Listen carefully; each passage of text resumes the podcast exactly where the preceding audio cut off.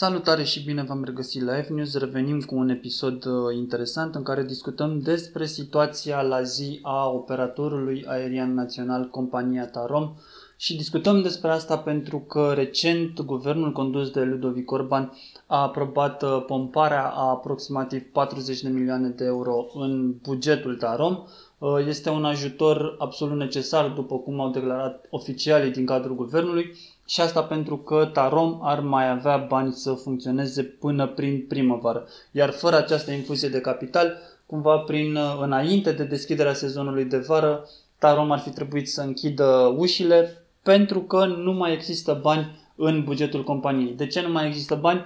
Este o discuție largă în care nu sunt convins că vom intra de această dată pentru că este pe cât de amplă, pe atât de complicată, sunt multe detalii de dezbătut, de dezvăluit, de scos la suprafață și evident noi nu le cunoaștem pe toate pentru că sunt uh, secrete bine păzite în cadrul companiei. Această companie unde Așa cum ați aflat, așa cum s-a tot spus de-a lungul uh, anilor, foarte mulți dintre angajați sunt înrudiți între ei și există o legătură mult mai puternică decât cea dintre un manager și angajatul său, decât dintre colegi de muncă. Există legături familiale între acești oameni de la Tarom și lucrurile cu greu ies la suprafață de acolo. Ce știm însă la nivel public este că guvernul a acordat această uh, acest boost financiar companiei Tarom pentru ca Tarom să nu intre în faliment. Este atât de simplu. Dacă nu ar mai fi avut uh, bani pentru a funcționa, asta înseamnă incapacitate de, fal- de plată și implicit falimentul pentru că asta se întâmplă. Uh, este moral sau nu să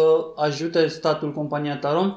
Aici este o discuție separată, putem avea argumente și de o parte și de cealaltă. Din punctul meu de vedere, nu este neapărat moral pentru că sunt și alte companii Uh, chiar deținute de stat care au probleme financiare și care nu sunt sau nu au fost la vremea lor ajutate de stat, iar uh, soarta a fost crudă, nu neapărat cu companiile, ci cu angajații acestora, iar uh, din acest punct de vedere Tarom pare cumva privilegiată pentru că beneficiază de ajutorul statului, dar este necesară pentru că vorbim despre o companie strategică, e o linie aeriană legacy cu istorie, cu tradiție, o linie aeriană care pune cumva statul român pe o hartă destul de exclusivistă dacă ne gândim la ce se întâmplă în ultima vreme în lumea vieții, iar un operator aerian uh, cu asemenea tradiție, cu un asemenea background, poate cu un management ok să devină profitabil la un moment dat. De acest lucru ar putea profita inclusiv statul român care ar încasa uh, taxe, impozite și așa mai departe de la o companie care reușește să facă afaceri profitabile pentru că ăsta este scopul oricărei companii în această economie de piață liberă, este acela de a face profit pentru a avea mai mulți angajați, a avea angajați fericiți care să primească salarii mari, a avea acționari fericiți, investitori și așa mai departe. Deci statul ar avea de câștigat sau nu mai de câștigat în cazul în care Tarom ar reuși cumva să devină profitabilă. Din păcate, drumul este destul de lung până uh, la acel moment în momentul de față mie mi se pare aproape imposibil ca Tarom să poată deveni o companie uh, profitabilă și mi se pare că singura soluție pentru supraviețuirea Tarom este fix aceasta a ajutoarelor de stat a, cumva la limita legalității, pentru că o să discutăm imediat și despre acest lucru. Uh, aceste ajutoare care ar urma să țină compania pe linia de plutire să meargă așa cum a mers în ultimii ani, din pierdere în pierdere, să rostogolească datoriile și să existe pe piață la acest nivel uh, destul de mic cu 20 de avioane și cu rute nu foarte spectaculoase. Ce înseamnă ajutorul de stat? În primul rând, nu este ceva nemai văzut. Dacă vă uitați la cazul Alitalia, operatorul aerian național din Italia, acolo statul italian a pompat miliarde și miliarde și miliarde de euro în această companie pentru a o ține pe linia de plutire. Și citisem pe undeva, dacă nu mă înșel foarte tare, că în existența de vreo 60 de ani, parcă este înființat al Italia undeva prin anii 40, după cel al doilea război mondial, 40 și ceva. Deci în, această, în acești, aceste decenii de existență, Alitalia a raportat profit într-un singur an, în 1998, dacă mi-aduc eu aminte bine.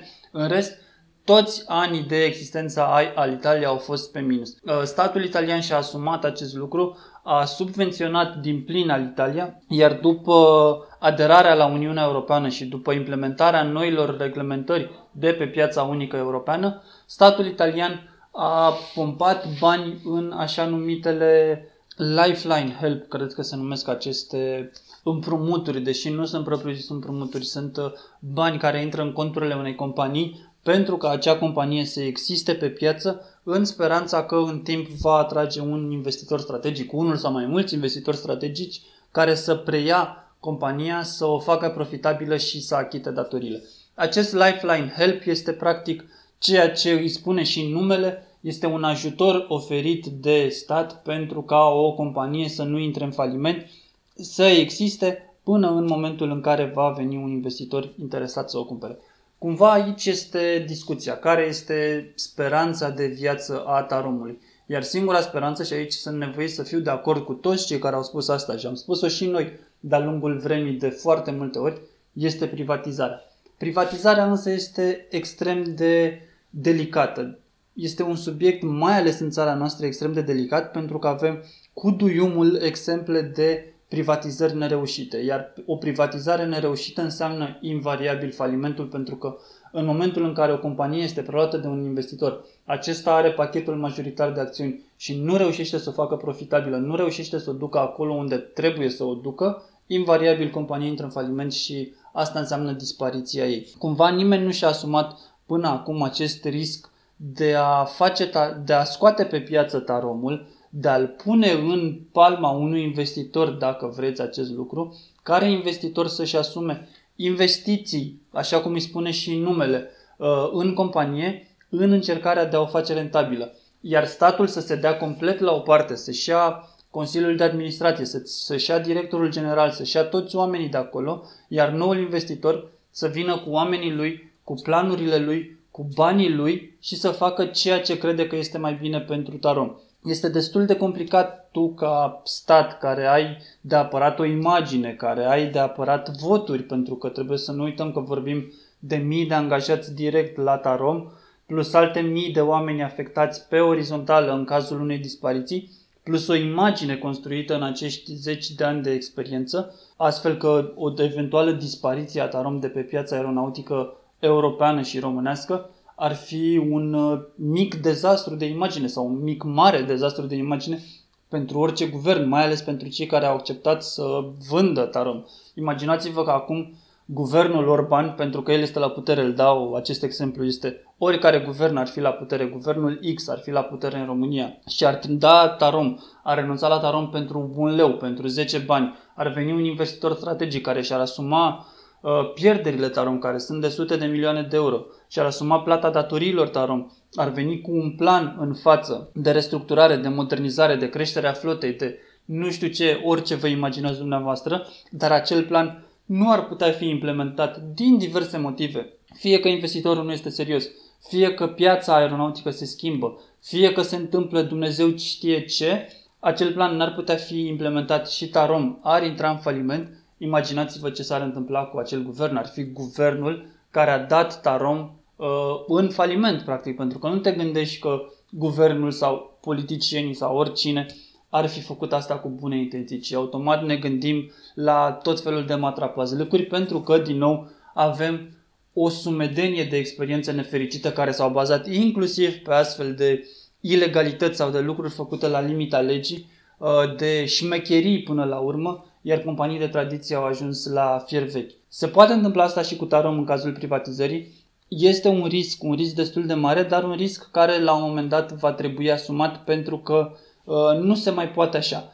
Cu aceste lifeline helps poți să împingi compania la limita subsistenței o perioadă de timp, după care uh, invariabil această companie se va duce la fund pentru că nu există soluții de viitor și nu există soluții de viitor nu poți avea planuri de viitor, nu poți avea parteneri cu care să te uh, aliezi pentru operațiuni de viitor, nu ai practic decât prezentul, iar prezentul știm cu toții că este foarte scurt. Așa cum spuneam, cred și eu la fel ca și alții că singura soluție de salvare a taromului este privatizarea. Dar ce te faci pentru că revenim la cazul al Italia despre care am discutat puțin mai devreme? Uh, investitorii strategici nu sunt pe toate drumurile și nu poți să-i găsești decât extrem, extrem de greu. Alitalia se chinuie, sau guvernul italian se chinuie de decenii chiar, să privatizeze Alitalia cu un investitor strategic care să-și preia, care să poată să preia managementul, finanțarea, datoriile și așa mai departe. Datoriile Alitalia erau în 2018, dacă mi-aduc iarăși bine aminte dintr-un material citit recent, la peste 3 miliarde de euro. Gândiți-vă cine ar veni să cumpere o companie aeriană asumându-și din start că pleacă cu un minus de 3 miliarde de euro. Este enorm, este ceva ce poate îngropa orice companie, nu una care abia rezistă pe piață. Cam acesta este și cazul Tarom. Gândiți-vă cine vine la Tarom în momentul de față. Imaginați-vă orice investitor strategic de pe planeta asta care ar veni și ar zice da, eu sunt dispus să preiau această companie care are o flotă foarte mică de 20 de avioane și alea pestrițe împărțite între ATR, Boeing și Airbus. Uh, avioanele sunt vechi, avioanele noi sunt în leasing operațional, nu sunt ale companiei și așa mai departe. Îmi asum să plătesc uh, pierderile, datoriile rostogolite care sunt de peste 100 de milioane de dolari și îmi asum să fac performanță economică cu această companie. Cine în lumea asta face așa ceva? Dacă nu îi oferi condiții, pentru că despre asta este vorba, aici este glitch-ul, catch-ul, cum vrem să-i spunem, și mecheria, statul, oricum s-ar numi el, fie că vorbim de cel italian, de cel român, de oricare, în cazul de față vorbim despre statul român, trebuie să vină să găsească acel investitor și să-i ofere beneficii, evident în limitele legale, și să-i creeze condițiile acestuia de a reuși să facă profit, pentru că acesta este obiectivul oricărui investitor. Nu vine nimeni și spune, băi, am zburat cu Tarom acum 30 de ani, mi-a plăcut mult această companie, hai că o să scot de la mine din buzunar niște sute de milioane ca să încerc să o salvez. Nu, oricine ar veni se întreabă câți bani pot să fac eu cu această companie. Despre asta este vorba. Cum fac banii? Păi, măresc flota, măresc numărul de rute, aduc mai mulți pasageri, ofer mai multe servicii și așa mai departe. Soluțiile sunt multe și evident nu sunt la noi, sunt mulți alți specialiști pe piață care pot oferi soluții. Și acei investitori strategici, acele companii care se ocupă cu asta și care pot face acest lucru, au cu siguranță specialiștilor și nu au nevoie de sfaturi gratuite din persa românească. Revenim. Investitorii strategici nu se găsesc pe toate drumurile. Investitorii strategici trebuie atrași în țară, trebuie aduși la companie și trebuie convinși că au aici toate uneltele, toate ustensilele necesare pentru a putea dezvolta o afacere de succes. De ce este nevoie de, investitori, de investitori strategici? Este nevoie pentru că ai nevoie de un management care să meargă pe o direcție bună, rea, mai puțin bună, mai puțin rea, habar nu am, dar trebuie să fie o direcție unitară. Imaginați-vă că în ultimii mulți ani uh, cel mai stabil director general al Tarom a fost Christian Heitzmann, uh, primul, dacă nu mă înșel, uh, manager străin adus în companiile de stat de la noi, potrivit legii guvernanței corporatiste, cred că așa se numește ceva de genul ăsta, l-au adus pe Heinzmann, i-au dat un mandat destul de clar, omul a stat în funcție aproape până la final și a făcut ce s-a putut. După plecarea lui Heinzmann, cred că Taroma a avut cel puțin doi directori generali pe an, uh, dacă nu și mai mult. Și asta pentru că fiind o companie de stat, fiind o companie direct dependentă de Ministerul Transporturilor, Tarom este invariabil independentă de Ministrul Transporturilor, care Ministrul al Transporturilor, bineînțeles, nu a reușit să-și păstreze în ultimii ani mandatul mai mult de un an. Ministrii transporturilor s-au schimbat mai des decât uh, guvernele. Nu, este, nu putem vorbi nici măcar despre faptul că un ministru pus în funcție rezistă cât rezistă premierul. Nu. Sunt uh, aceste remanieri guvernamentale, o dată pe an, o dată la chiar mai des, de două ori pe an, în care miniștrii își pierd funcțiile și de obicei ministrul transporturilor este printre cei sacrificați pentru că în România nu se fac lucruri, nu se fac autostrăzi, nu se fac drumuri, uh, nu se dezăpezește și așa mai departe. Ori, schimbând ministrul transporturilor, automat schimb, tra- schimb strategia de lucru a companiilor din subordine, inclusiv a Tarom. Iar dacă schimb strategia Tarom o dată la șase luni, o dată pe an, este clar că această companie nu are viitor, această companie nu face decât să reziste, să existe pe piață în speranța unor zile mai bune. Și cam asta este, cam tot ce poate face Tarom, fiind în proprietatea statului și în managementul statului, Cam atât se poate în aceste condiții, iar uh, din nou revin, soluția este privatizarea. La privatizare sunt exemple pozitive și exemple negative. Avem mult discutatul caz Malev, care a fost tot așa o companie de stat a vecinilor unguri, ajunsă și ea în pragul falimentului, ce a fost privatizată cu niște dubioși, să nu ne ferim să o spunem.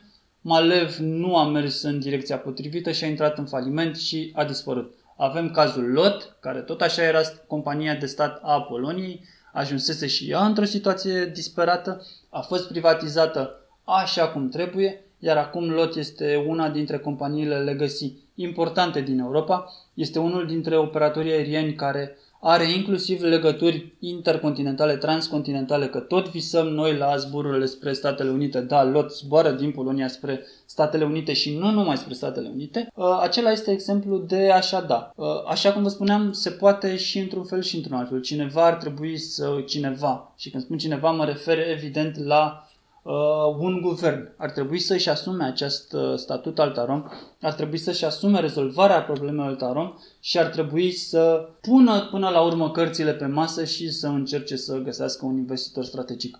Cât de bine va face acest lucru, vom vedea cu toții pe viitor și vor fi afectați în mod direct cei care își vor asuma asta. Din nou, eu cred că de asta nu se face, nimeni nu-și asumă asta pentru că nimeni nu este pregătit să găsească un investitor strategic pentru o companie strategică din România, nimeni nu vrea să deconteze un eventual eșec și cumva toată lumea încearcă să paseze acest uh, ou fierbinte, cartof fierbinte în uh, grădina următorului și următorului și următorului guvern. Însă și aceste pase au un efect limitat, pentru că această minge denumită Tarom mai poate fi pasată de doar câteva ori până când se va sparge.